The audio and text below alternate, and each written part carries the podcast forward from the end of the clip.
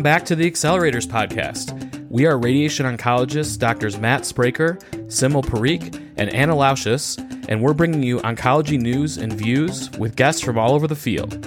Note, the discussions on this show are not medical advice, and they represent our own opinions and not those of our employers. And now, on with the show.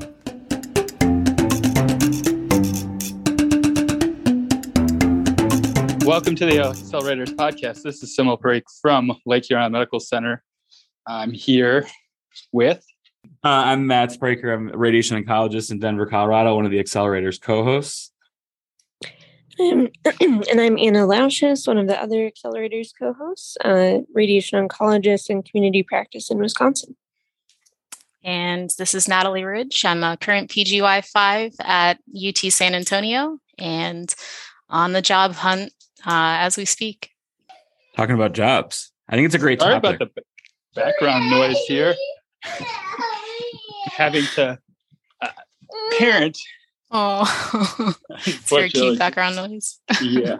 But um, so this topic comes up because I had been saying to others and posting on Student Doctor and Twitter that I felt that the job market was appearing to be better than it had in many years. And I can say my perspective is one of someone who's mid career, who's somewhat geographically flexible, and who has an idea of what they want and what appears to be a good job or not a great job. And so I've, you know, I've followed the Astro job site and then the other job sites like Practice Link and just through friends and colleagues. And it just seems to me that there's just a lot more availability now than there was two years ago or three years ago. The other data points are that several of my friends who finished about a year and a half ago are changing from their first job to jobs that they feel are better. Many felt they had settled on jobs because they didn't feel like there was too many great options and now they're able to move on to what seems to be a better fit for them the third data point is locums. I've been following the locums market for many years because I like the idea of making a little extra money on the side. I never do it, but it's always entertaining. But I would say the average price that I see has gone up from about 15, 1600 a day to 2000 a day. And I'm seeing over $2,000 a day now. So those are kind of the things that made me feel like, well, something looks different, something feels different. Um, and so I got a message from Natalie uh, with some different viewpoints, or at least like different perspective on what's going on. I'll give you the floor. Sure. Um, so, uh, you know, of course, take everything that I say with a grain of salt. I can only share what my perceptions are and my experiences have been uh, currently on the job hunt and what I've heard from my PGY5 peers uh, who are in the same position and uh, from some of my younger attendings who have, uh, uh you know, gone through the job hunt in the past couple years. And I agree with you that something is different. Um, you know, uh, talking with one of our great attendings here, um, Neil Newman, who uh, was applying during the the uh, 2020 COVID year.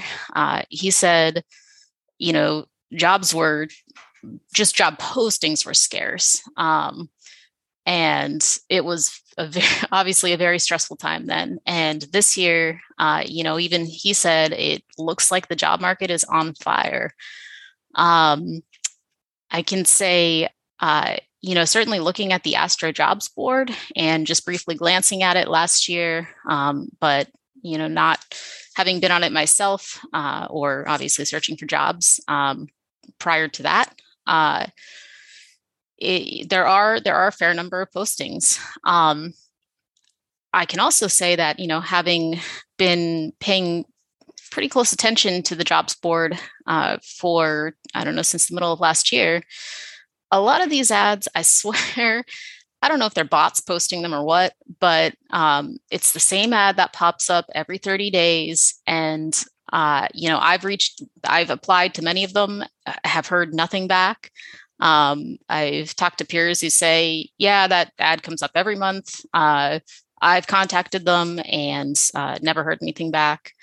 Um, you know the the we have to keep i think we have to keep in mind the job postings that are listed we still have what 200 and some grads who are vying for those spots it's still it's very hard to get interviews. Um, you know not just me and my colleague that's uh, graduating from this program as well but just hearing from others around the country. It's uh, it's hard to even get a hey we got your cv thank you for applying. Um, we'll be reviewing cvs soon and, and reaching out. Um, a lot of times it's just uh, you apply, it goes into the ether, and uh, you never hear anything back. Um, so again, I, I agree that you know certainly looking at the jobs board um, and comparing it to to prior years where it sounds like it was a lot more quiet, uh, there might be more going on. Um, but I I would be hesitant to say that it's gotten any easier for for new grads? Well, I was just the only thing I was going to say is the the rudeness of the people that put up the ads is not changing. Uh, we're we're continuing to get ignored. We're continuing to get no emails back. We're continuing to get ghosted. We're continuing to have that issue. That that doesn't seem to have changed when the market was pretty good when I was graduating versus now. And so just don't want you to feel that that might be an indicator. I I don't know what it is, if it's our specialty or if it's medical specialties, but I've never seen uh, so much like lack of respect for an application or an email. Yeah, absolutely. And if there are any hiring managers or chairs out there who are listening, I I would love it if if y'all would maybe acknowledge this is a very stressful time for especially new grads who are like looking to be gainfully employed next year. Uh, and just to get even if it's just a templated uh, you know thanks for your cv we'll we'll be reviewing them soon thanks so much for uh, for reaching out i mean it, it takes five seconds on on your end or or to say back like hey uh, got your cv um, uh, doesn't sound like it's going to be a great fit but good luck in the job hunt that means so much more and it takes so much stress off of the the applicant's end than being completely ghosted. Yeah, it's actually I think that's a great point, and I you know it's funny because I think when um, so I graduated in 2018, and I had kind of some kind of similar experiences uh, where people did surprising things or or just were rude and in weird ways. Um, and a lot of them always kind of result in feeling like you're you're not even being considered as a real applicant. And I think that's really demoralizing, um, especially in an environment where there's a lot of anxiety around having a job.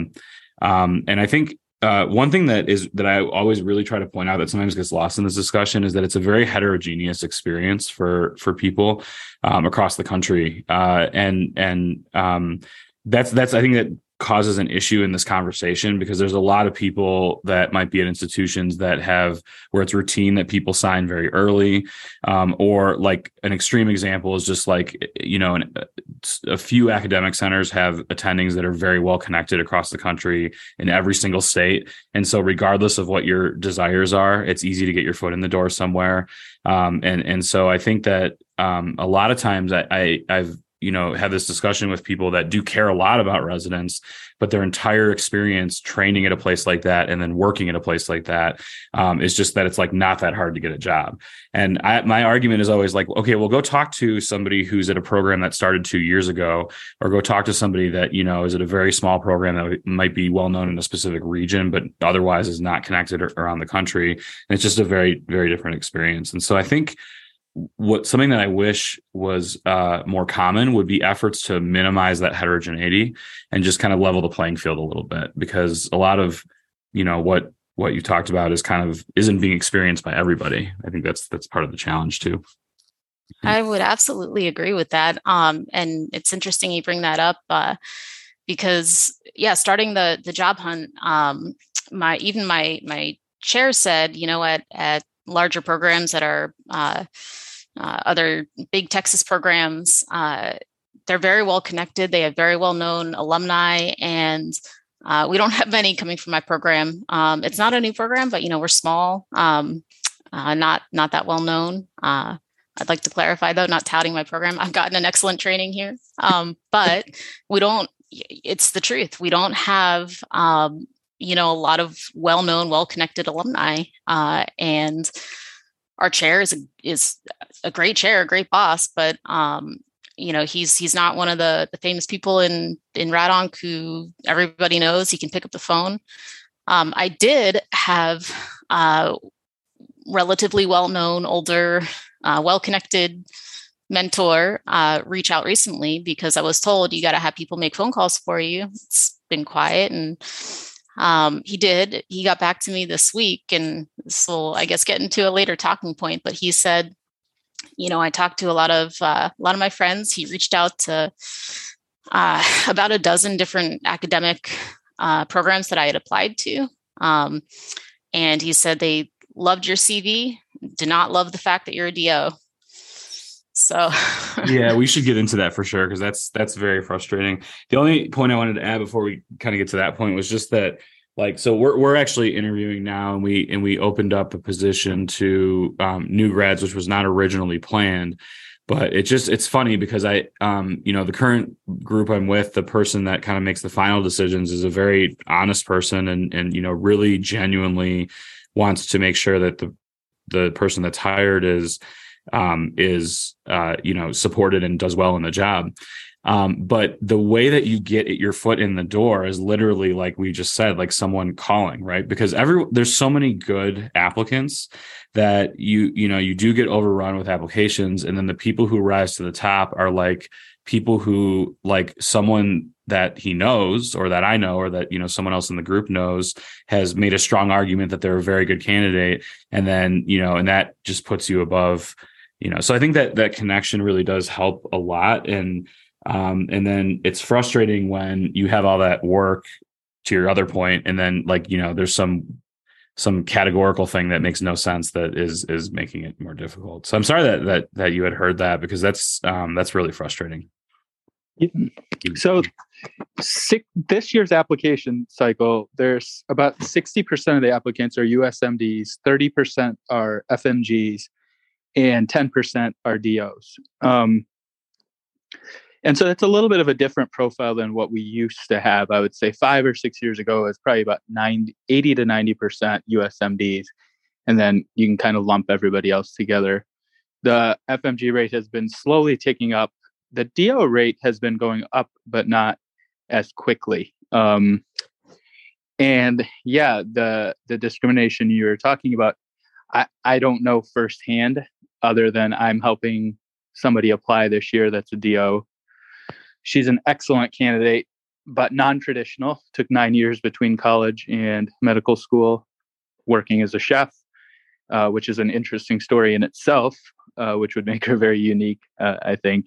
But she's struggling to obtain interviews for residency.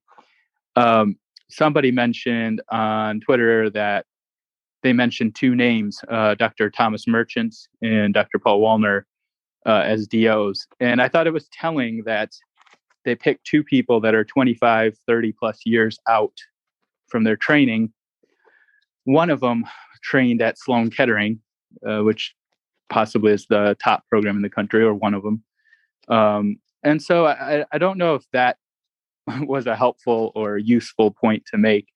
I too don't see any faculty that are DOs or very few. I don't know. You guys can probably name them. Um, but I, I think that's some circumstantial evidence that there's discrimination occurring. Yeah, and for certain, you know, I can just share from my experience applying for residency uh, back in um, the 2017 2018 match cycle, uh, which was still more in the, um, you know, the prior era. Uh, it I had I decided kind of early on in medical school I wanted to do radiation oncology. I was actually in a PhD program before medical school and rerouted into medical school because I rotated or uh, had shadowed with uh, Radonc residents, and I thought, man, this is cool. But um, you know, when I was in medical school, I had people telling me, uh, I had radiation oncology chairs telling me, yeah, you're never going to match as a DO. Um, you know, unless you ace your boards, have pub- publications. Um, and so that's what I did. I worked my ass off. Uh, sorry, I, am not sure if I'm allowed to curse on this show, but maybe you are definitely allowed to that. curse on this. Okay. uh, when I get talking passionately about something, the uh, the Philly comes out. Um, but uh, yeah, no, I worked my ass off. I worked my ass off to ace my boards, and I had publications, and I took a research year off to to get more research experience, and I still struggled to get interviews. So, man, I sympathize with um with your mentee, uh, Simul, that is struggling now. It's uh, it was hard. I mean, ultimately, even though I thought I had a really strong CV, the majority of the interviews that I got for residency were by me personally reaching out uh, to the PD and the chair and saying, "Hey, please just look at my CV. If you think that I'd be a good match, uh, you know, consider interviewing me." And and that's how I got you know most of my interviews. Um, I thought that with how much uh, the match has changed recently, that that discrimination would have uh, eased somewhat, but um, it certainly doesn't feel like it now applying for jobs. Um, it's, it's, yeah, the call, the call for diversity is really frustrating because there's only one or two types of diversity that are seeming to be interested in, and I would say like the two diversities that are being ignored is degree diversity, meaning DOs, meaning foreign graduates, meaning international graduates, and then viewpoint diversity. Um, you know you have to be extremely careful about how you speak what causes you're supportive of um, who you support who you like uh, and that, that that's just it's it's unfortunate because i think there's room in fact there's a need for viewpoint diversity and and degree diversity and i think that that hurts our field when we systematically keep out qualified people because of some perception about their degree we're, yeah. You're kind of muffled. We're losing you here on your. Uh, Sorry. Yeah, Sorry, I think my hand was over the speaker. I just said we're we have an opportunity to really enhance our diversity and bring important, unique voices, and we're systematically avoiding or losing that opportunity by discriminating based on degree. Yeah, I wanted to add two things. I, I can verify this has been going on a long time because um, where I trained, actually, we were a place that took uh, prior DO residents, and when I, not when I was there, but they had in the past. And and so when i was there a few times people had reached out and said oh hey you guys take do do applicants for residency. Like you know can we talk about that? It actually turned out that a couple of times they took a military grad who was a do and those those um, graduates actually come with funding. And so we that was kind of the answer back was just you know it's not what you think it is. It's actually they're funded people that come and they kind of get them for free. So that was that was kind of the issue there. Um, but but this is a big issue that I, it's interesting because it, it's not talked about a lot in our field, but there are a lot of people that have discussed discrimination against DOs in medicine um, across all fields. Um, ortho is a big one that I've seen people posting about in the last couple of years. Uh, we've we've referenced his stuff often on this show, but Brian Carmody is a um, is a, a, a, pretty like prolific uh, Twitter person and writes a lot on a blog and he's i know that in the past d- during this cycle he's been writing about discrimination against dos the extra money they pay for exams and and and to get into residency. And then um, this year one that stuck out for me was the practice of people not being explicit that they're not taking a do and so they they spend the money to apply and then they just get a write a message back that says that they're not like eligible technically which is very frustrating um, so I, you know, Simul, I, I totally agree with your points, and I think that even though it hasn't been a prominent issue in our field, uh, like vocal, like talk, you know, prominently talked about, I think it does happen, and this is a pretty widely widespread issue in medicine that uh, really bad, in my opinion. Oh, sorry, I was just gonna say just to just to add to that, um, I don't know if if people necessarily realize that, and I'm not sure if it's still the same way, but when I was back doing uh, even away rotations uh, there were a fair number of programs that just outright wouldn't take uh, DOs for uh, away rotations, um, and that you know really limits uh, uh, uh, potential to get your your foot in the door. Um, you know, because most DO schools don't have a home hospital, and they obviously don't have a home radiation oncology residency. Um, and then just to add one more thing, uh, certainly also, uh, and some of these programs I know have changed their tune because they've recently matched DOs. Uh, but I was told, uh, even by programs that I had, uh, there was one program I rotated at where the chief resident at the time said, You did great on the rotation, you worked really hard. uh, oh, by the way, we'd never rank a DO, but they might offer you a courtesy interview. Um, and it's like, well, why even bought, you know, why, why, what? Yeah. Well, so, I mean, I, I you know, I, I don't mean for this to become like an activism for DO show. Um, but interestingly, like a comedian that I like uh, had been kind of under under fire for making a, a long story, a joke about um, about seeing a D, of an old friend that when he walked into the exam room, the the the, the friend was a DO, and you know it's a, it's, a, it's actually a cute story, but it ends up with the DO being the punchline. And um, I think the kind of the nice thing that happened was that everybody pretty much was like, dude, get over yourself. Like this is silly. Like we this is a 10 year, you know, 20 years behind thinking. It's not we we don't do that. But at the same time, people the way they act and the way they they uh, behave belies their biases. Like I can tell you, like we are looking for we were looking for a pediatrician and my I would my you know my wife handles most of this stuff and I, I took a kid to see one of the docs and it was a DO um, it was just an emergency visit, so it wasn't our pediatrician. And then my wife selected a doctor that was an MD, and she saw that doctor and didn't have a good experience, and then emergently had to see the one that I had seen before, the DO. And she's like, "Oh, he's so nice. He's so good with our kids." And I was like, "Yeah, I already saw him. He's great. Like, why didn't we pick him?" And she's like, "Well, I saw the DO, and you know, she's not medical. She doesn't know you know, and she's not discriminating. She just doesn't really know or understand. But that's sort of the thing that people need to do, especially physicians. It's like when you go see a doctor and you have a choice, pick a DO, just so you can kind of get over your own biases or um, views of what what that means uh, for medical practice. I think she's probably picking up on like you know cues from from the world that people because you know it's funny. I mean, I I feel the same way where like I you know hear people say comments or make jokes or things all the time, but then like day to day when you're working, I per, I don't notice or look at people's like you know like their whatever their degree is on their jacket or whatever. I, it's you know I think that at the end of the day, you just want someone that's a good clinician, and certainly um, I've met people who are you know MDs from very high pedigree institutions that are not good bedside clinicians. So like I don't think there's like a link there and I think it's it's unfortunate that there's a kind of a stereotype. Absolutely. Um you know the, there there are a lot of uh, misperceptions and stereotypes about DOs that uh, oh we couldn't get into MD schools uh, oh it's um, you know we're not getting the same quality of education uh, these days and to apply to RADONC we all take USMLE. I took the same step exams as y'all. Um, uh, you know, I went to a DO school and and you know, I had a lot of friends similarly who chose to go to go to a DO school because it seemed like the best option. I at the time, for financial reasons, I could only apply to a very limited number of schools. I only applied to five schools.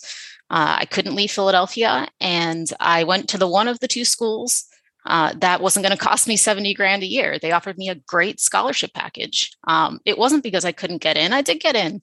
Uh, and um, it doesn't say anything about, uh, you know, somebody's, I, I, don't think it says anything about somebody's intelligence or abilities or potential um, that they choose to go to a DO school or that they're in a different country and are are going to a medical school there. Um, and certainly, I think it's a huge blind spot by uh, you know our, our, field leaders that um, we're fighting for diversity and inclusion, but we're not fighting for diversity and inclusion of of opinions and perspectives. So I'm going to swing back to the jobs a little bit here. Um, I think maybe one of the things, and me and you spoke about this, Natalie, is um, my perspective is probably uh, different because I'm mid career. I know that there are postings that say three years of experience, five years of experience. I know that when I was at my last job and I was looking for a couple new people, I felt the same way that I wanted, I already had some fresh grads uh, in the practice and I wanted people with diff, you know, different levels of experience, which means, you know, you're your pool is much smaller, right? The, the mid career pool of people trying to find jobs is way smaller than the PGY 5. So, you know, there might be a 180 or 190 applicants looking for a job in a given year from a class, while the number of mid career candidates looking for a job might be almost the same number, but they don't really need a job. And so they might not be actively looking. Um, and I've seen at locally at some of the hospitals here, I I, I think Matt can speak of this. He, he mentioned earlier that they changed a listing to add new career um, people, I mean, uh, early career people. And so what happens sometimes is that as time passes, you realize you're not going to be able to hire someone with five years experience if you want to get them started in July or August. And so then you start backtracking and saying, okay, maybe I'll take a fresh grad. But then you even limit that and say, okay, I'll only take a fresh grad from these programs or whatever, or this type of degree. And then we get into that same problem for you guys, but I might not be perceiving it because if I apply, maybe I get a call back right away. Um, and so, you know, it, there's there's different concerns. I think like it there these are all valid but different concerns because I I worry much more about lateral moves and being able to go somewhere that I want to be. Like I'm I'm back in Michigan now. Like if I and I needed to be here for for family reasons. But if that wasn't the case and I was a PGY five, huh, I mean, imagine like my dad being sick this summer and not being able to be close to him would be really, really hard. Um, and uh, there's so many other stories and versions of why you need to be somewhere, and the the limitations of our field with the geographic restrictions it do make it quite challenging. Uh, absolutely, absolutely. Um, you know, my my PGY five colleague who's applying, he's he's got uh, geographic restrictions related to his wife, who's also a physician, and and he certainly, um, you know, it's a challenging time for him to be going through right now too.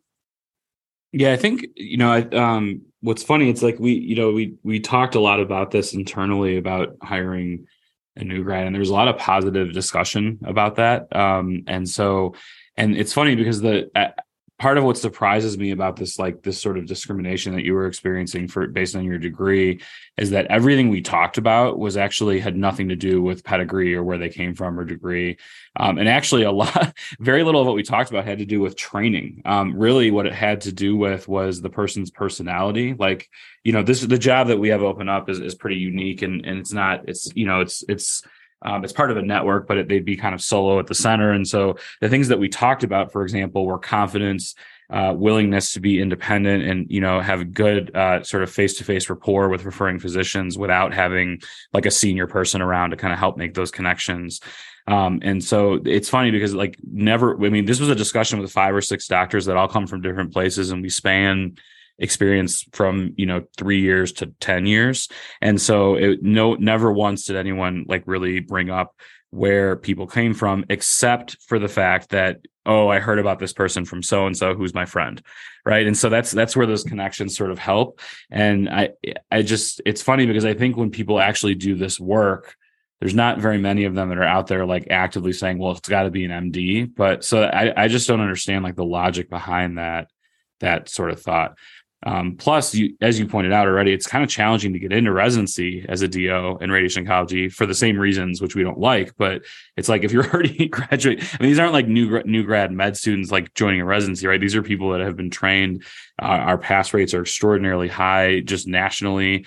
The the chance that they're going to be a functional, good radiation oncologist is very high. So I'm not, you know, again, I'm not sure why why it's there, but exactly. Yeah. And now that um, you know, again, now that the the rate of uh, MD, uh, USMD applicants has dropped. Those same chairs of PDs who five years ago thought, uh, you know, IMGs and DOs are, are not going to be able to to get through residency. All of a sudden, they're fine with it. Um, I don't know why the you know the the realization hasn't set in yet that yeah, especially with a, a good training, um, getting through residency and passing your boards, uh, you know that should be more than enough to say you're going to be a good functional radiation oncologist well think about the people that are pds right now they're they're my age right like they're they're probably somewhere between 35 and 50 they're somewhere between 5 and 15 years out of practice and they had to give up their firstborn to get into this field. They 25% of them have PhDs. Many took gap years. Many, uh, you know, sacrificed by going to a school far away from their family so they could have a better shot at getting in.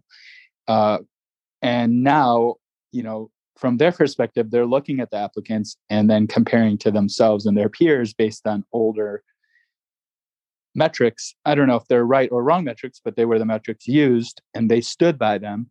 Things like step one thresholds, uh, number of publications. And suddenly, those same people in charge are having to change the metrics of what they used to get in.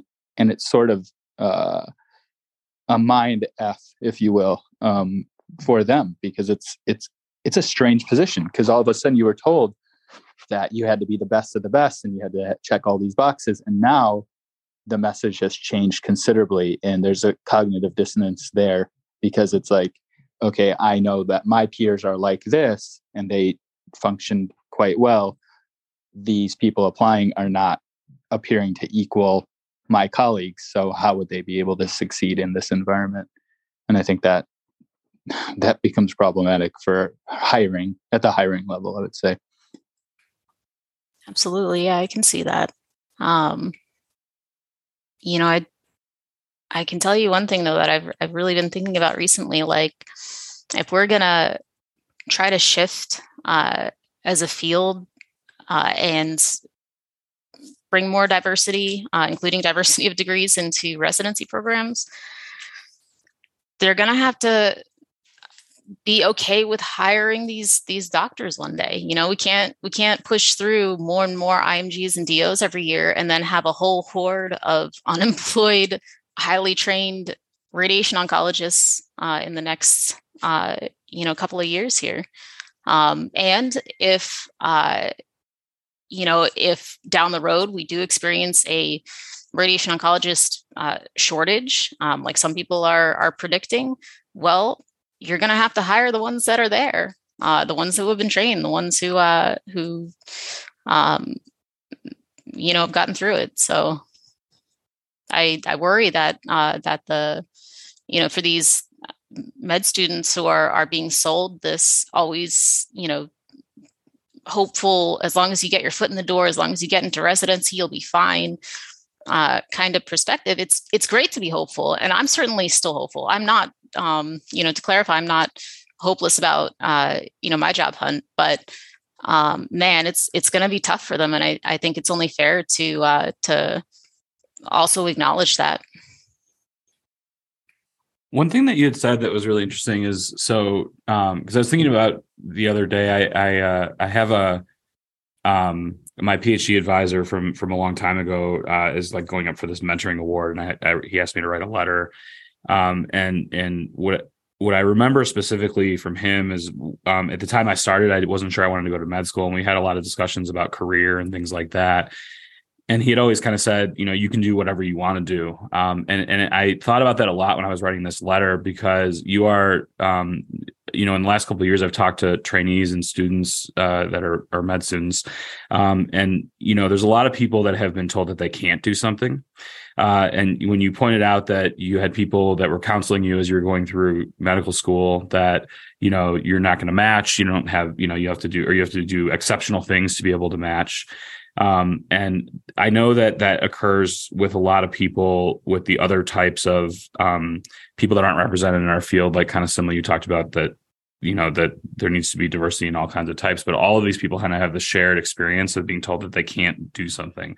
And i sort of feel like that's that's very damaging and so i wonder if one thing we could do a little bit better with is just helping people work through you know i think that there's probably cohorts of people like you that are having similar anxiety about residency match right now um uh you know trying to get into radiation oncology although i think these days we've talked about it's a little easier but still it's a little anxiety provoking.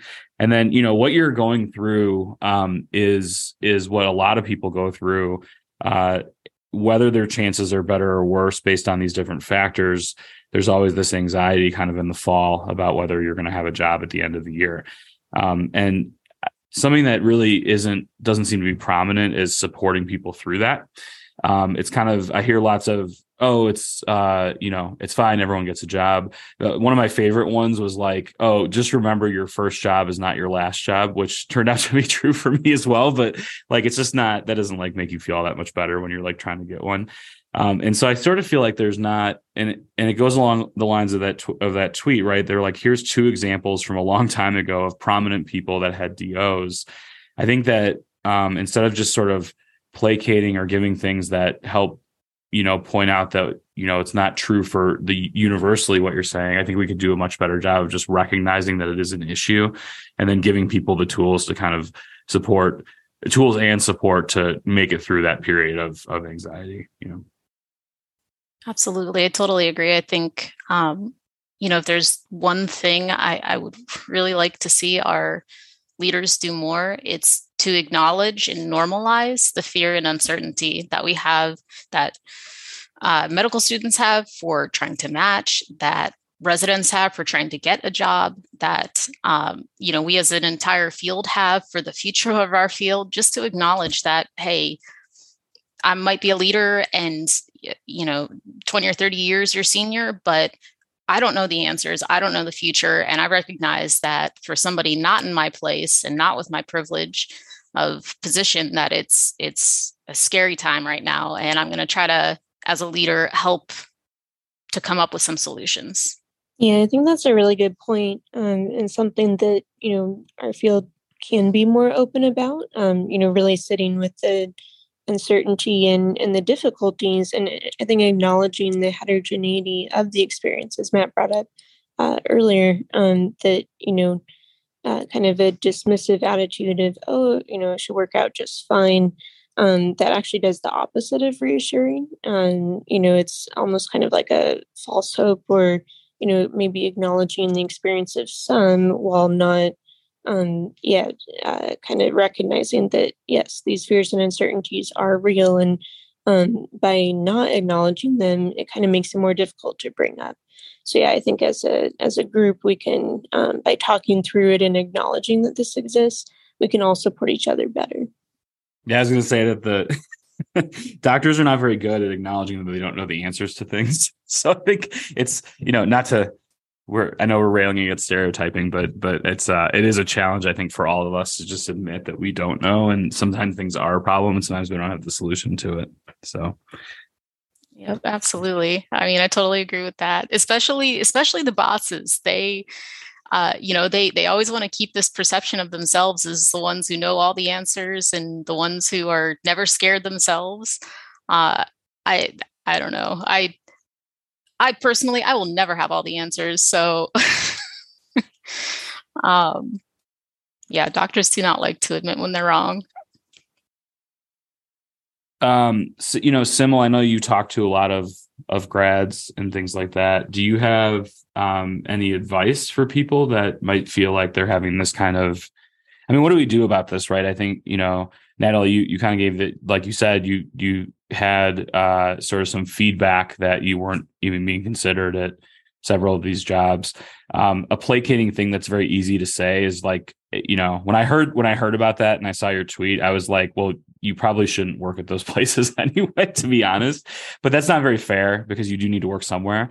And so, um, you know, similarly, and you you were very helpful to me in my you know job search after my first job. And and so, do you have any like advice for for people that might be facing stuff like this. Um, and and I should just explicitly say that uh, absolutely there are other ways to be sort of discriminated against. So I think that the goal here is to elevate this thing that happens to DO graduates.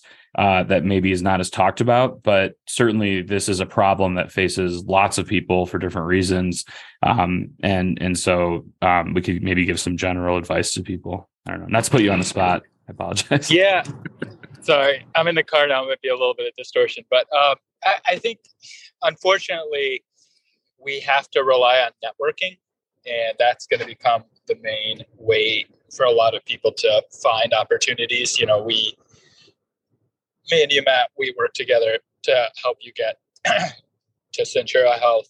Um, and, you know, I, I've helped several colleagues of ours, uh, mutual friends, uh, make some inroads into places. I think becoming more active uh, socially, getting to know people, and um, and having them look out for you is going to be the best way to do it.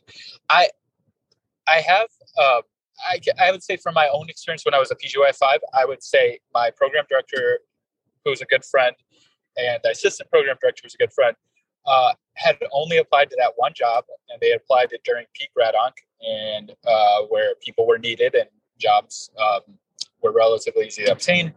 And so they didn't really have a sense of what it was truly like for us to go through a search to try to go for non-academic jobs. So I think finding mentorships from people outside of your normal comfort zone is important. Uh, I would say there's probably, I don't know, 10 residents that uh, that are now faculty or private practice doctors that I maintain contact with, but probably 50 have reached out to me and I, I do everything I can if they if I know somebody in the region they're interested in it, uh, or if I know somebody that they um, might be interested in working with. And I think that sort of thing, reaching out to uh, non uh, academic faculty for some help with some of these jobs. The other thing is, unfortunately, we have to um, we have to lower our standards. And what I mean by that is not take a terrible job, but you have to change the uh, the radius of what you're searching for. Yeah, yeah, I think that that's, that's I mean, I, I, I, yeah, I mean, when I was in my dating days on the swipe apps, I had to change the radius. You know, if I really wanted to find an appropriate uh, mate, and so you know, uh, uh, Cass and me would have never met had I not expanded my radius. And so I think that perfect job out there um, that you may not be uh, considering because of your because of your filters uh, you probably have to change that and open your mind to locations and practice models that you were not going to be open with. I think those are two uh, things that I I would tell myself um, uh, because I, I also have lived in so many places now, and I think that most places are pretty good. Um, and it's a matter of like finding your community and finding your niche. Um, and so that, that those are my suggestions for you, Natalie, as well. Yes, thank you so much. Those are those are great suggestions. Um, especially broadening. I totally agree with broadening the um, the geographic search area. Uh, personally, I thought if I ever left the tri-state area, the world just didn't exist. um, you know, I grew up in Philadelphia. I had never left Philadelphia until intern year, even for intern year, was New, York City, which is, you know, just a stone's throw away. And then coming to San Antonio, I thought it was going to be all cowboys and Republicans and uh, and cactuses, and it is nothing like that. And I've learned uh, learned that uh, you know Philadelphia is is not uh, or the East Coast and um, is not the the whole world. And, uh, you know, personally speaking, I'm looking everywhere now, uh, places I never thought I'd go. Um, hey, Natalie, speaking, speaking of Philly, can you, can you explain like the use of the word John? so you can use John to uh, refer to uh, any anything really, um, depending on the context. Like, uh, uh, hey, can you pass me that John over there? Or um, uh, hey, uh, you know that that uh, John that I'm thinking of. So you can kind of insert it into uh, any any kind of sentence like that. Um, it, it's a it's a very it's a multi-use word. I feel like cowboys and cactuses should be the title of this episode. cowboys and cactuses. no, I think that you know it's what's funny is is you that's such a great point, and it's probably better advice for people that are like applying to residency because again, it's like you, you know it's sort of unfair at the end of the fi- of the four year training to expect people to just be like, oh, well, you now just live anywhere. So I always do tell medical students that if like location is the top top top priority and they're tied to a specific city, especially if it's like a tiny city that has one radiation oncology center, uh, maybe don't don't consider radiation oncology as a field if that's your top priority. But but um, that's you know Simul's advice is really good in that sense because I know a lot of people that have been um, very surprised and happy with living in a place that they never thought that they would live. Uh, certainly, I never thought that I would live in St. Louis, and you know, ultimately, we we did desire to like find a different city, but um, you know, my wife and I have been in many different cities together, and certainly we don't consider it to be like a bad time. Like we you know we enjoyed living there.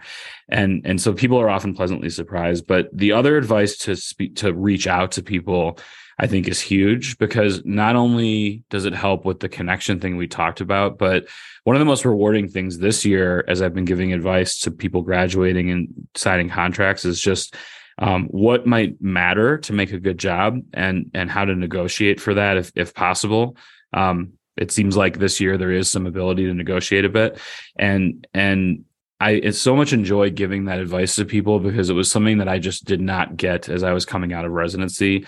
Uh, the things that I thought were important turned out not to be for me. They certainly could be for other people, but I feel like sharing that perspective, at least for a couple of graduates that have signed, has been helpful for them because it just gives it just gives you know a wider experience and perspective of of you know how to be happy as you go on out of, out of these phases. So, oh, I wanted to add one more thing. Um, and this this probably feels risky for PGY fives, but I would suggest holding off until January to March around that time.